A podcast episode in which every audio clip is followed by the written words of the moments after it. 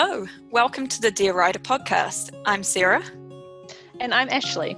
We're two aspiring collaborative authors sharing our writing journey with you the ups, the downs, and everything in between. Whether you're just starting out or a more experienced writer, we hope that you'll find this podcast inspiring and thought provoking. And here's the show. Hi, everyone. Welcome back to Dear Writer. Today we are recording episode 149, and this one is a, going to be a bit of a special episode. We are releasing our second novel in our Black Skies series, uh, The Price of Pandemonium, and that is going to be available tomorrow. And we thought we'd have a bit of a promotional episode um, today to share with you. Yes, we can talk all things The Price of Pandemonium, and I guess a little bit about When the Rain Falls because, it came before it. So, you know, you need to know a little bit about that one. So, usually we have our writing updates, but this week we're going to skip that and just dedicate the whole episode to the price of pandemonium. And I think we'll take the whole time, anyways. Yes, I think so. Lots to say.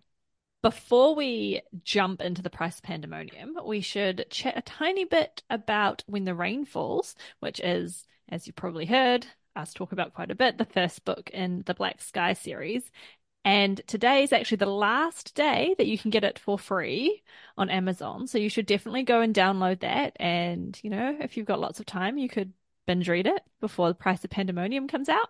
Um, I'd recommend it. It's quite a fast read, as we talked about in the last episode. Yes. And I think you'll I think you'll definitely enjoy it.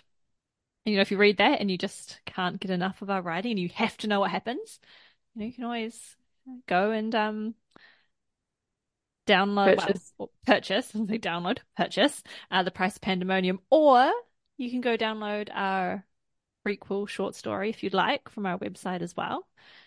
Which is always a good read. It's not too long. It's called The State of Things. Um, it's Yeah. optional, but I think it's a pretty good story nonetheless. And if you do want to download that and read that short story, um, that's available by joining up to our mailing list. Um, so just in case you're like wondering how to get get it, then it comes up as a pop-up now on our website. Plug in your details, and that short story should hopefully be emailed to you. If you have any problems, then please feel free to contact us on our contact us page because sometimes MailChimp is a challenge to work with. I'm not going to lie. We don't have it perfectly down, but I, it should work. Uh, yes, I use Mail. Well, used to use Mailchimp at work as well for like our newsletter and things. Always a headache.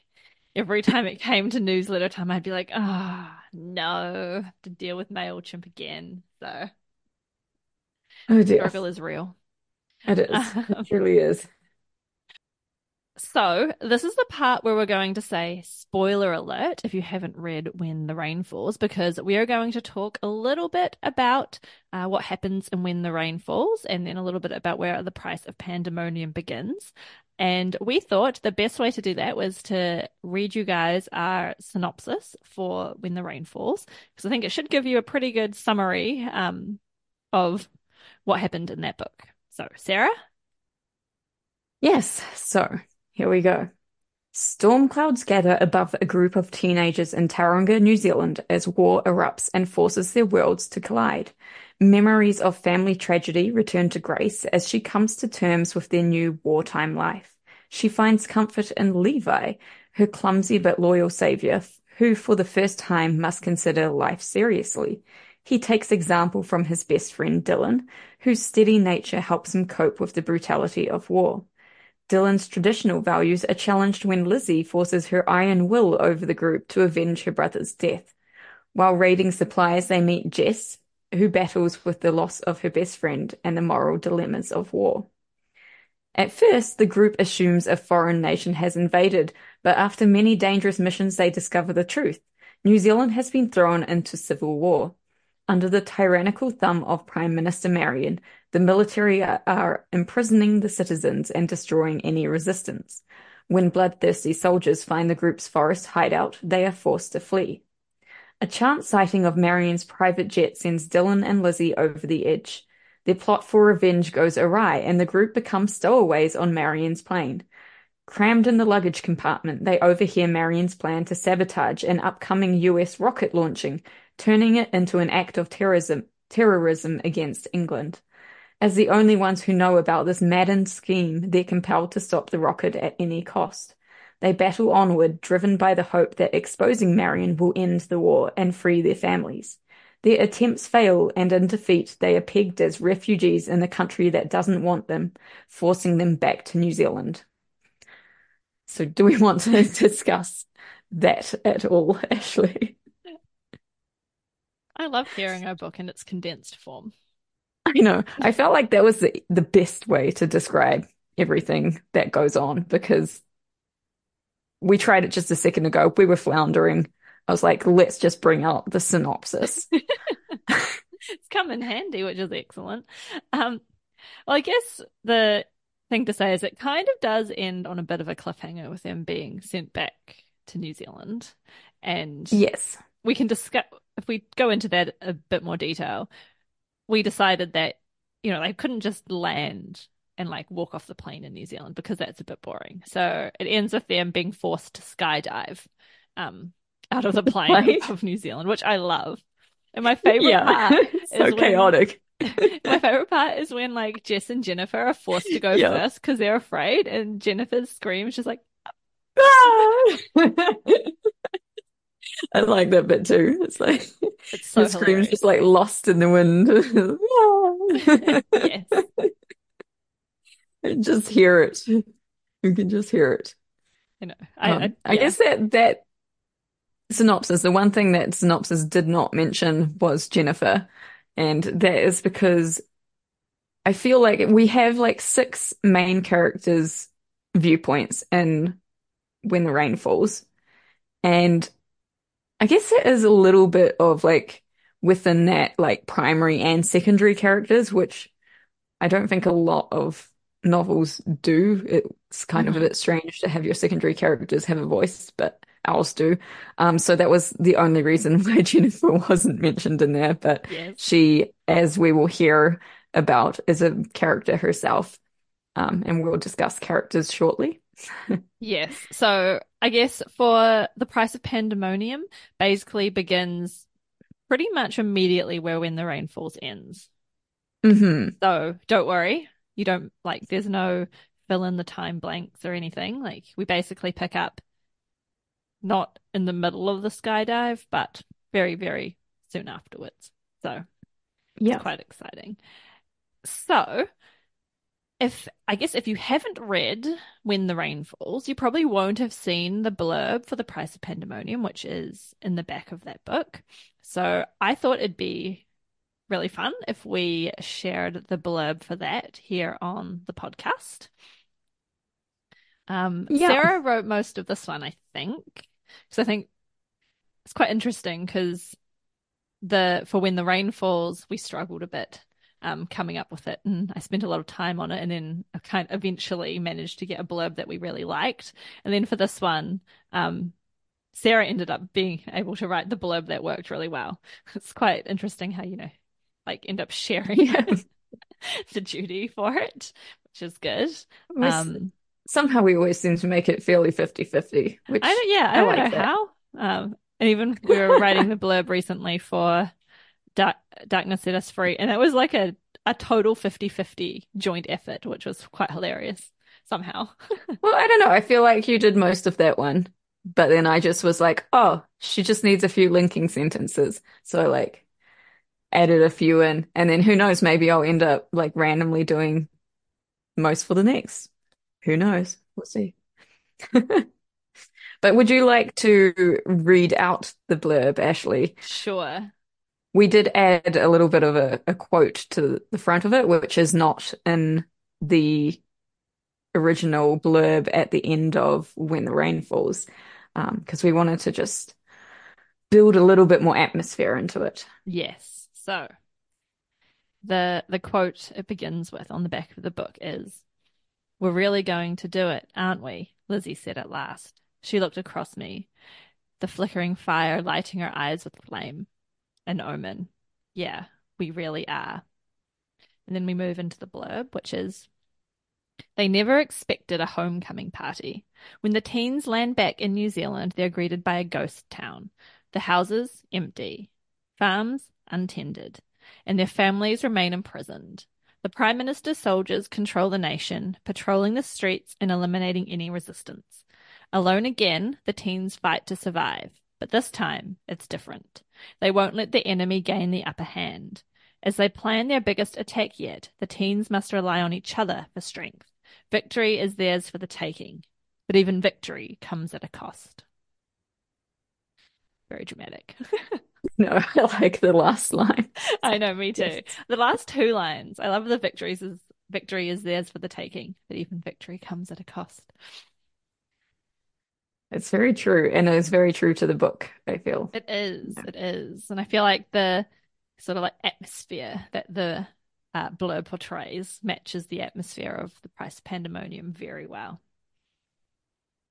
I thought the next thing we should cover is introducing our cast of characters a little bit, uh, especially since it is a first person narrative and you're going to be uh, told the story through their eyes. So I guess we'll introduce all six characters, so including Jennifer, um, who wasn't mentioned in the synopsis of When the Rain Falls, but she exists and she's there. So I thought um, we kind of just do a little bit of an overview of what the character's like and then a, a quote from them um, from The Price of Pandemonium uh, and a little tiny bit about, I guess, their their problems that they're having and when uh, not in when the rain falls and the price of pandemonium and sort of like the questions that surround them to try and give you a bit of a glimpse at what's going on for each of the characters. So sarah do you want to go first with lizzie? Sure. As a couple of songs that you might want to listen to to get a feel for Lizzie in The Price of Pandemonium, um, I've put down Listen to Champion by Bishop Briggs, um, or Older Than I Am by Lennon Stella. Um, I also felt that fit quite well. And so, as a general description, Lizzie is an unstoppable force of nature. It cannot be denied. She feels strongly, sometimes too strongly, about her beliefs and doesn't usually see things in shades of grey. She's constantly battling against how she believes other people per perceive her and is continually trying to prove herself. Lizzie's greatest fear is being invisible. Then we move into the what's going on for her in the price of pandemonium in particular. Um, so I've written a well, so I have a quote from The Price of Pandemonium, um, and it was from Dylan's perspective. It says, That was something I loved about Lizzie. She was so sure of herself. She could conquer anything.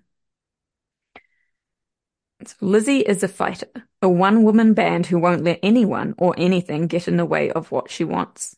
But the war is changing her. She can't do it all on her own. After all, what is the point in fighting if there is no one to fight for?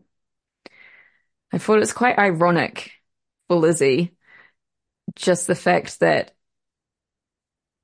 everyone sees her as this like unstoppable force of nature, as I kind of mentioned, and like Mhm. really strong, powering through everything. And like Dylan said, you know, she could conquer anything. Yet that is not really how she sees herself, which is why she's kind of constantly battling to prove herself and battling to be seen, I guess, which is quite ironic because, yeah, she's like almost the opposite end of like how she sees herself. But overcompensating yes, exactly. That was the word I was looking for. Thank you. no worries um i can go over grace now Sure. So, if you want to get a bit of a feel for what Grace is like in The Price of Pandemonium, you can listen to Shadow Feet by Brooke Fraser, or you can listen to Alive by Sia. I thought those two songs really capture uh, what she's what she's going through. So, a little bit about Grace in general. Um, she has a tragic past that really is the foundation for most of the choices that she makes uh, in the series. She's worked really hard to get through the tough times and come out a stronger person.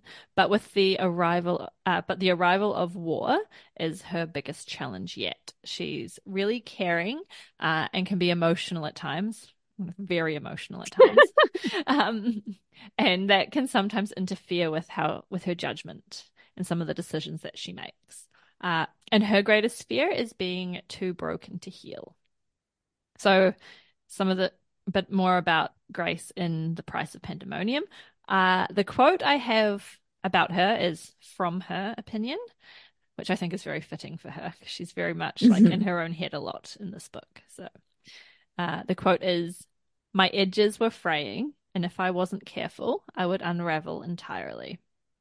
Uh, so Grace never saw herself as a fighter, but war changes everyone. Grace realizes she wants her future back, and for once, she's willing to fight for it. But her traumatic past threatens to resurface, and the only way to make it through is to open her heart to Levi. And the question is, will she let him in before it's too late?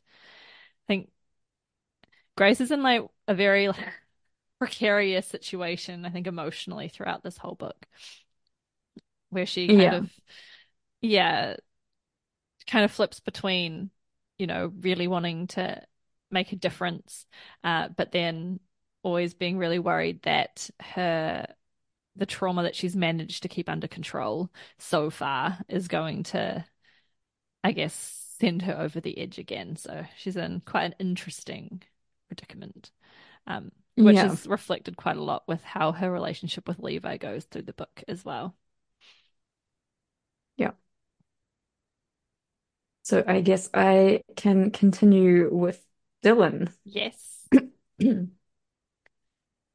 So Put to get a feel for him in Price of Pandemonium, listen to Head Down by Lost Frequencies and Bastille, um, or Mistake by NF. Um, and those are actually different. We've recently been releasing a few character descriptions on Instagram and TikTok. Um, if you've seen those, it's actually different from the song that I picked for him. He's got quite a few that I was like bouncing in between. Yeah. But I think those two are really quite reflective of how he's feeling in The Price of Pandemonium. hmm So, as a general description, Dylan likes to be liked. He's always been a popular guy, but the war is making him change. Um, he's very sensitive, sensitive, and he answers everything with his heart on his sleeve. He comes from a traditional family and often sees himself as the protector, even when his friends don't think they need protecting. cough, cough, Lizzie. Um, Dylan's greatest fear is letting people down or not living up to people's expectations of him. And so, as a quote, I've put here, this is from Jess's perspective. He had known what it would cost him to kill those soldiers, but he did it anyway for us.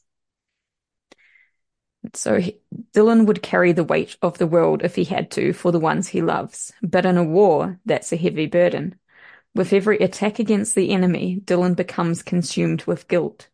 Each death is a strike against his humanity. His saving grace is his love for Lizzie, but how can he redeem himself when Lizzie refuses his protection? Oh, Dylan. I found it interesting when we were coming up with this that it was quite hard to separate his like need to protect Lizzie from like who he actually was. And I think Yeah. that's because he sees it as a way to redeem himself and the guilt is a really strong theme for him running through the whole book. Um, as we went through it, I was like, my goodness, Dylan, you poor guy. And, you know, as a lot of people do, he doesn't always deal with his guilt in the best way. Yeah. So if you're interested in hearing more about that, then again, read the book. Yes. uh, Um, I will move on to Levi now. So, if you want to get a bit of a feel for Levi in the Price of Pandemonium, I would suggest listening to the song Falling On by Finger Eleven or All These Things That I've Done by The Killers. Uh, and a bit about Levi's background. So, Levi comes from a broken home, I guess the opposite of Dylan. Divorced yes. parents and an abusive military father, but this doesn't get Levi down, at least not on the outside. He's compassionate, and despite everything, he has a fairly optimistic outlook on the war. Um, and in the price of pandemonium, I have picked a quote, uh, which is from Grace's perspective. So it is Levi was always right beside me to hold on to my hope until I could find my way. Um, kind of like Sarah was saying about Dylan, seems Grace and Levi are quite their characters are quite well intertwined in this book.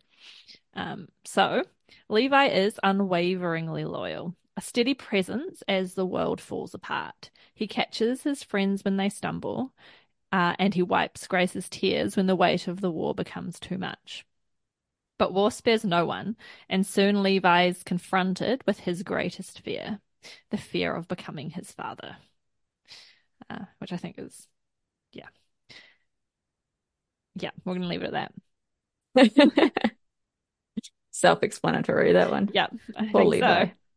The more I get into the series, like writing it wise and like especially revising the uh, Darkness Set Us Free as we're beginning to get into that, um, the more I really feel for Levi. I know. I feel for all of them, but you know, like lately I've just been doing a lot of stuff, not from his perspective, because Ashley writes that, but a lot of things intertwined, um, with, yeah, the, his situation. And so I have had to try and think of things from his perspective to get the right tone for the rest of it, which has been yeah. interesting. He has a rough go. He does. they all have a rough go. This is true. But especially Levi and Grace. Okay. So Jess, we will talk about next. So to get a feel for Jess in The Price of Pandemonium, you can listen to Most of Us Are Strangers by Seafret or Graveyard by Hal- Halsey. Hal- I'm not sure if I'm saying that right. I hope I am. So, as a general description, unlike Lizzie, Jess doesn't see the world in black and white, and she is constantly worried about whether they are doing the right thing. She has an addictive personality and often gets swept up in her thoughts and emotions.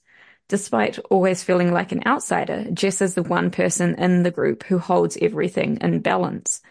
Jess fears losing her identity to darkness and sometimes looks for security in the wrong places. So the quote that I've chosen is maybe Jess thought she didn't have a place in our group, but she was wrong. Jess was the glue holding us all together. And that is from Grace's perspective. So Jess is as strong as they come, but she struggles to see it and she is lonely. While the others seem to form unbreakable bonds, Jess feels left on the outside. When the teens join with another rebel group, Jess welcomes the change. But a new group presents new challenges, and Jess must make a choice between the two. Who will she side with? Jess is such an interesting character in the Price of Pandemonium. she is. Yeah, you get to learn a lot about her, which is good because I feel like in When the Rain Falls, sometimes it feels like the Grace and Lizzie show. Sometimes, but I don't I know. The... I feel like a lot of people really enjoyed her in When the Rain Falls. James. She was one of the favorite characters, I think. Um, but yeah, it's.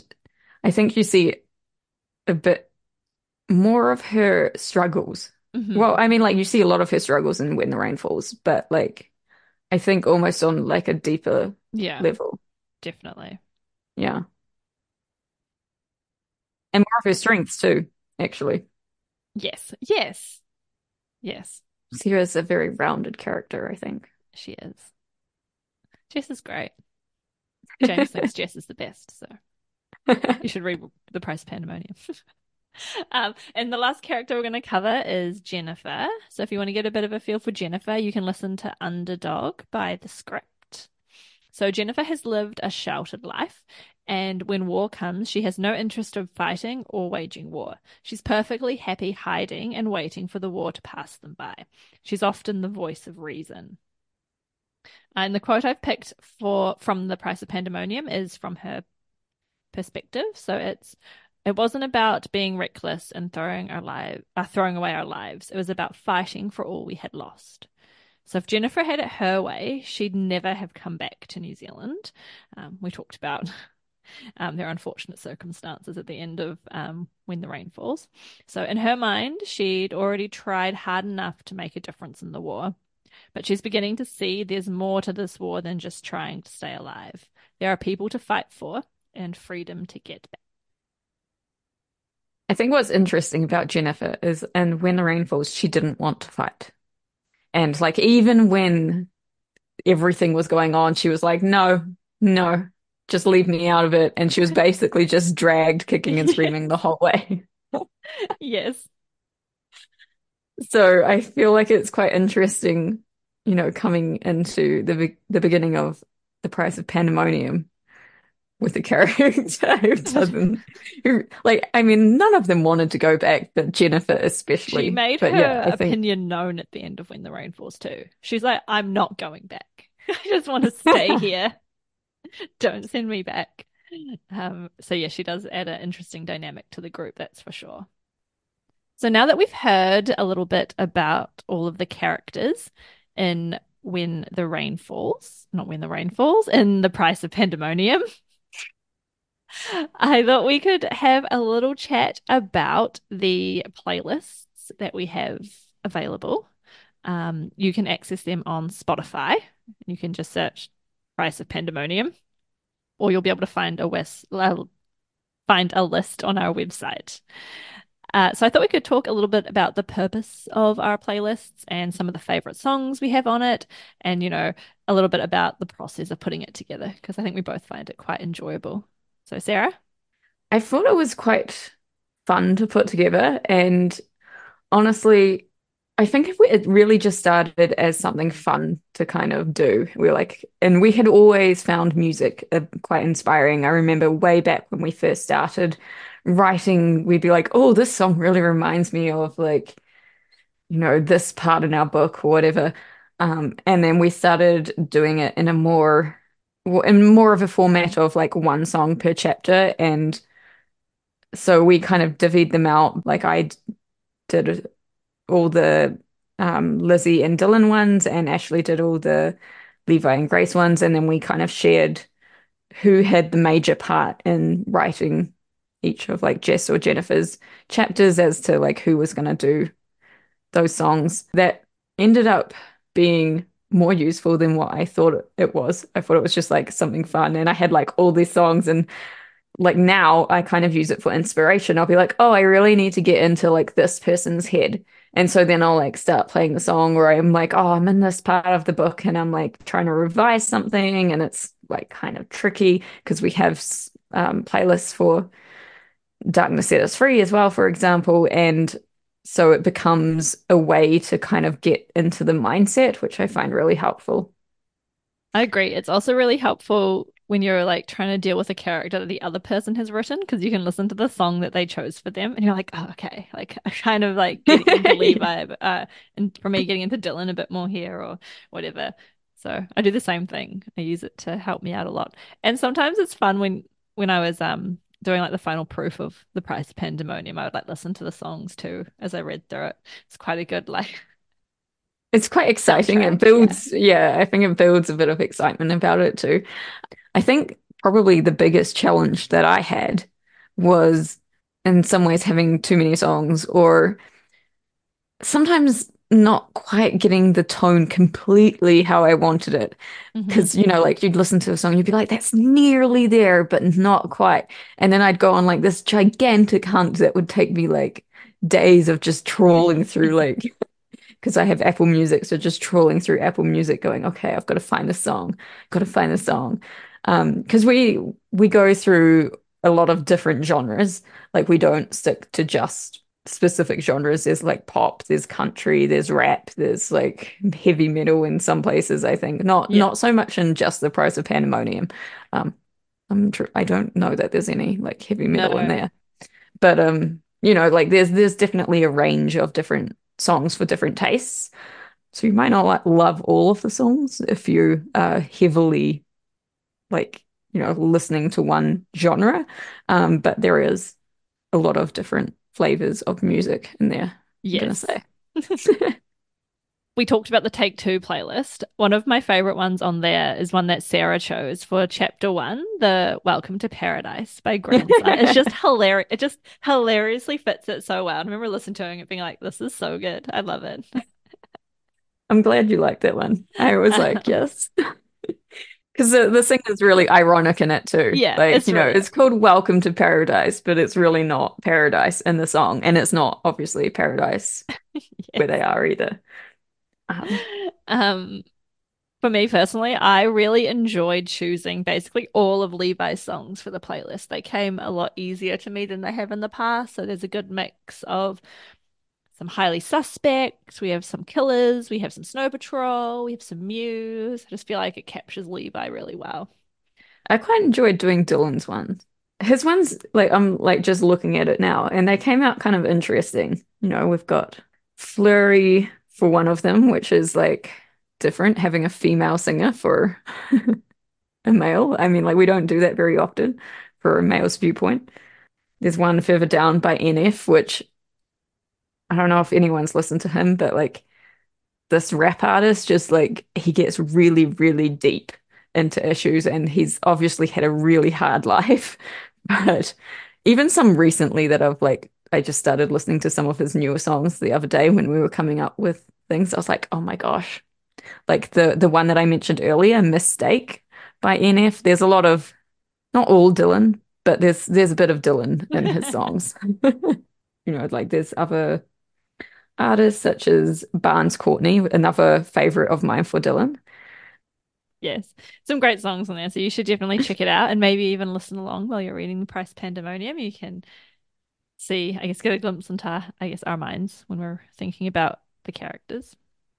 Yep.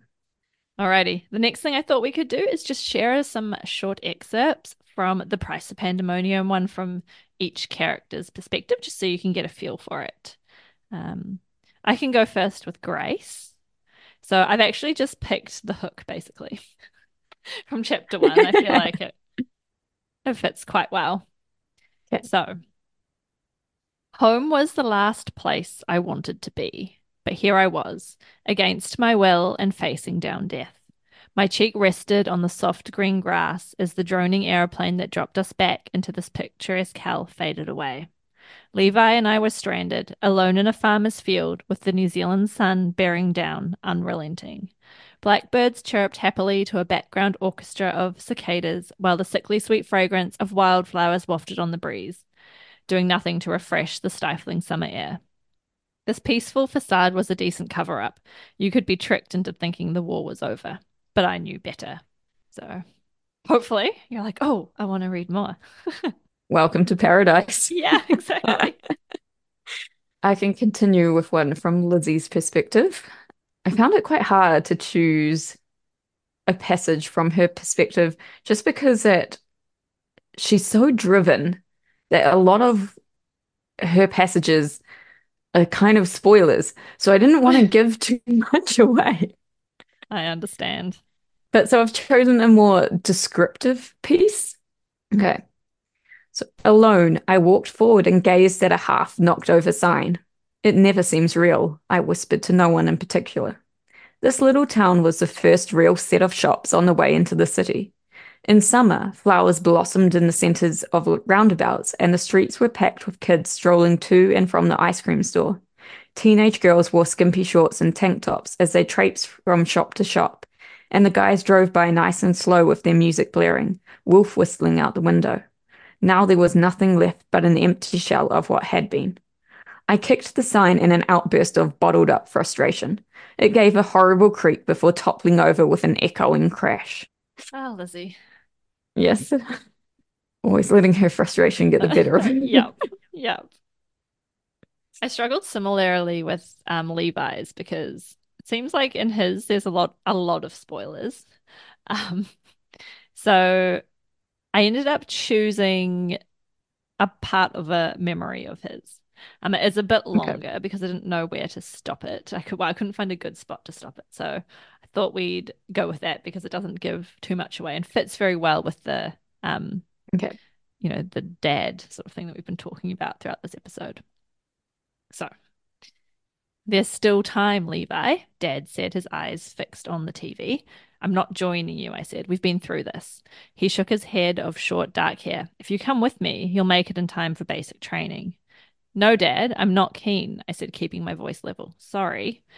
That's disappointing. This isn't how I raised you. I don't care how you raised me. I'm not joining the army. Where's your honor? He spat at me. His face twitched with the effort of trying to contain his rage.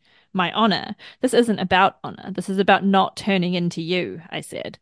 That pissed him off. His face morphed into a look of disgust as he launched himself at me. I leapt over the back of the couch before he got to me. Coward, he growled. I'm not going to fight you, Dad. We stood across the couch from each other, fists clenched. He stormed over to me, grabbed my collar, and pulled my face close to his. Fine, don't join, but don't say I never tried. I hope you get what's coming to you.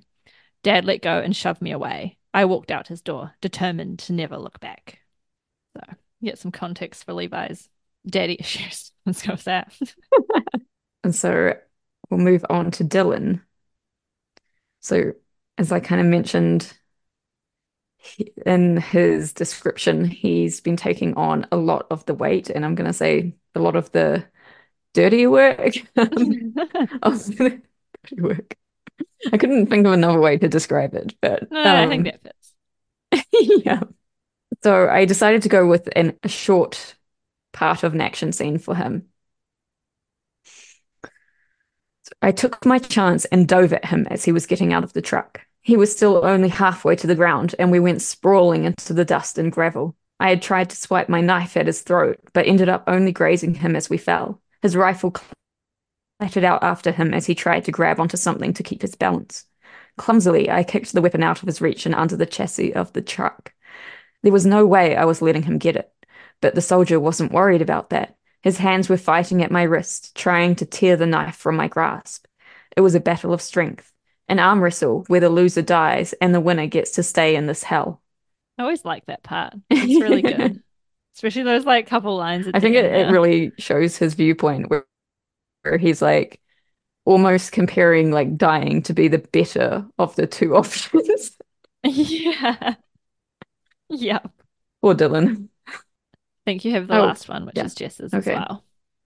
So for Jess, I ended up choosing a more of like an internal thought process because I think her thoughts are quite important to her development throughout the book. So I thought it was kind of appropriate to choose a little bit of what was going on in her mind.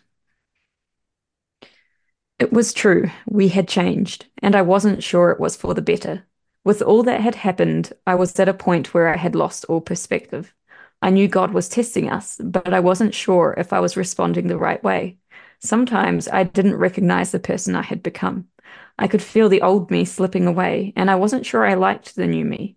The new me might be stronger, but she had lost some of the soft edges, some humanity, and had become sealed to this new way of life.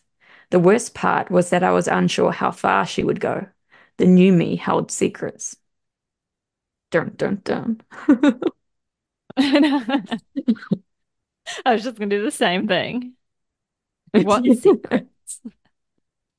All right. And so, for a bit of a laugh, I thought we would read out a passage from the very first version of the Price Pandemonium, but thought this one was from the Price Pandemonium when it was called that name, but turns out I have an even older version when it was called Shadows Oh. so I forgot that it also had like a a weird name. yeah. A different name. Yeah. So this was written when we were teenagers, so there are no spoilers. Um, it's just a hilarious passage. Wow, semi hilarious. So it is the entirety of chapter eight, which is only one page. So there we go. I thought, why not read that out? And it is from Grace's perspective. I love that there's no spoilers in an entire chapter. I know. It's, yeah, that's how much it's changed. And I found it pretty hilarious. So here we go. I heard thumping coming from the attic. We all froze and listened intently. Faint cries of help echoed through her room because we've made a typo instead of the room. That's Lizzie and Dylan, Levi said quickly. I nodded and stood up to go and help them. I lambered up the stairs, not sure what it's supposed to be. Um, Lumbered, maybe? no idea. it seems strange for Grace, lambered. but continue. Yeah. Uh, and paused now and then to make sure that it truly was Lizzie and Dylan calling for help.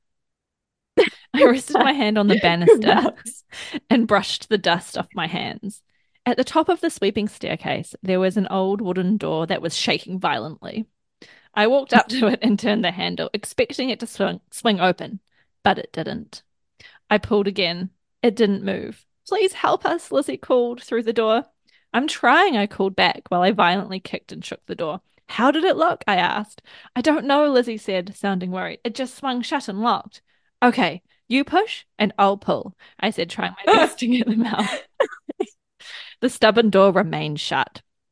I slid down to the, to the floor. Just let me think for a moment, I said. A loud crash at the front door alerted me. My body tensed and my senses heightened. I stood up quickly and began to pull at the door, almost in tears. I heard two sets of heavy boots beating on the stairs. The soldiers shouted, and I put my back against the door. My chest was heaving. My eyes darted round the room, searching for a place to hide, but I was trapped. Lizzie and Dylan were trapped. We had no weapons, and there was nowhere to go. Two heavily built soldiers arrived at the landing. Their breathing echoed around the hall, and their dark, beady eyes stared menacing at me, menacingly at me. My heart raced and my breathing quickened. They smiled evilly at me and shouldered their rifles. The soldier in front cocked his gun, and I screamed. I ducked as the bullet sliced the air above me. It tore through the top of the door and left a trail of splinters. I heard a faint whimper, and I knew it wasn't me. Then the door emitted an unearthly squeal as it swung open, unassisted. Lizzie and Dylan were at the back of the room. No one moved. We were too amazed and terrified to do anything. There was a dense silence, which no one wanted to break for the next few seconds. Oh, and for the next few seconds, we were safe from harm. The soldiers just stood there, their rifles hanging limply in their hands. Suddenly, a yell from one of the soldiers destroyed the silence around us, and the soldiers charged. Dylan lunged forward and held up a gun. He began to cock it, but the soldiers were already upon him, the bayonets on their guns gleaming in the dull light. Lizzie had a deadly look about her, and she picked up a small rusty tomahawk. She threw it forward with all her strength. It hit the first soldier squarely in the face. It sliced his face, and somehow he managed to yet, uh, let out a yell of pain before collapsing into a heap on the floor. He was lifeless. Dylan aimed and fired a single bullet that blasted into the so- other soldier's chest with a dull thud. I gazed at the first soldier, Blood pooled sickly around his head, and his eyes were wide open, rolled back into his head. I stepped cautiously over his body and gave Lizzie a hug. She was shaking. Where did that gun come from, Dylan? I asked. I don't know, he said, simply sounding puzzled. it just appeared in the middle of the floor. I shivered. That's a bit creepy, I said, holding my head in disbelief. oh my goodness. It's amazing. They're always so dramatic and like also like just like weird, yeah, strange things. Weird. That's a bit creepy. the ghost attic. I'd forgotten about the ghost attic. Yes, so had I, and I was like, oh my gosh, this is amazing. Um, so, anyways, there's a little bit of what the old Price of Pandemonium slash Shadows of the Mind sounded like. The new version's much better than that, so let's just put that out there first. There is no weird ghosts in the new version. No appearing guns, no none of that stuff. Uh, anyway, so we should probably wrap up this episode, but I will just remind you one more time the price of pandemonium releases tomorrow uh, on February 14th. So please go and get your copy. I think you'll really, really enjoy it. Happy Valentine's Day. Yes. If you're maybe not having such a great Valentine's Day and you want to um read something with soldiers and death and Relationships that are falling to pieces. I feel like it, there's something for everyone Mhm, there. Definitely. Mhm. Anyways, there are still some spots left on our author spotlight section. So if you want to be on that, head on over to our website, lindersoncreations.com. You can hover your mouse over the podcast tab and you'll find a drop down to be featured on Dear Writer.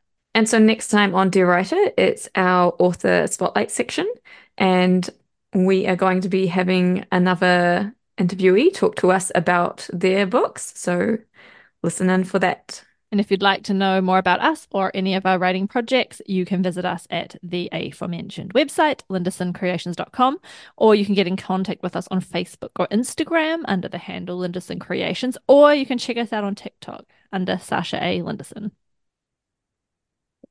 If you enjoy the show, please rate and review us on Apple Podcasts or subscribe on your podcatcher of choice. Tell your friends about us, and we'll be back in two weeks. Happy writing, everyone.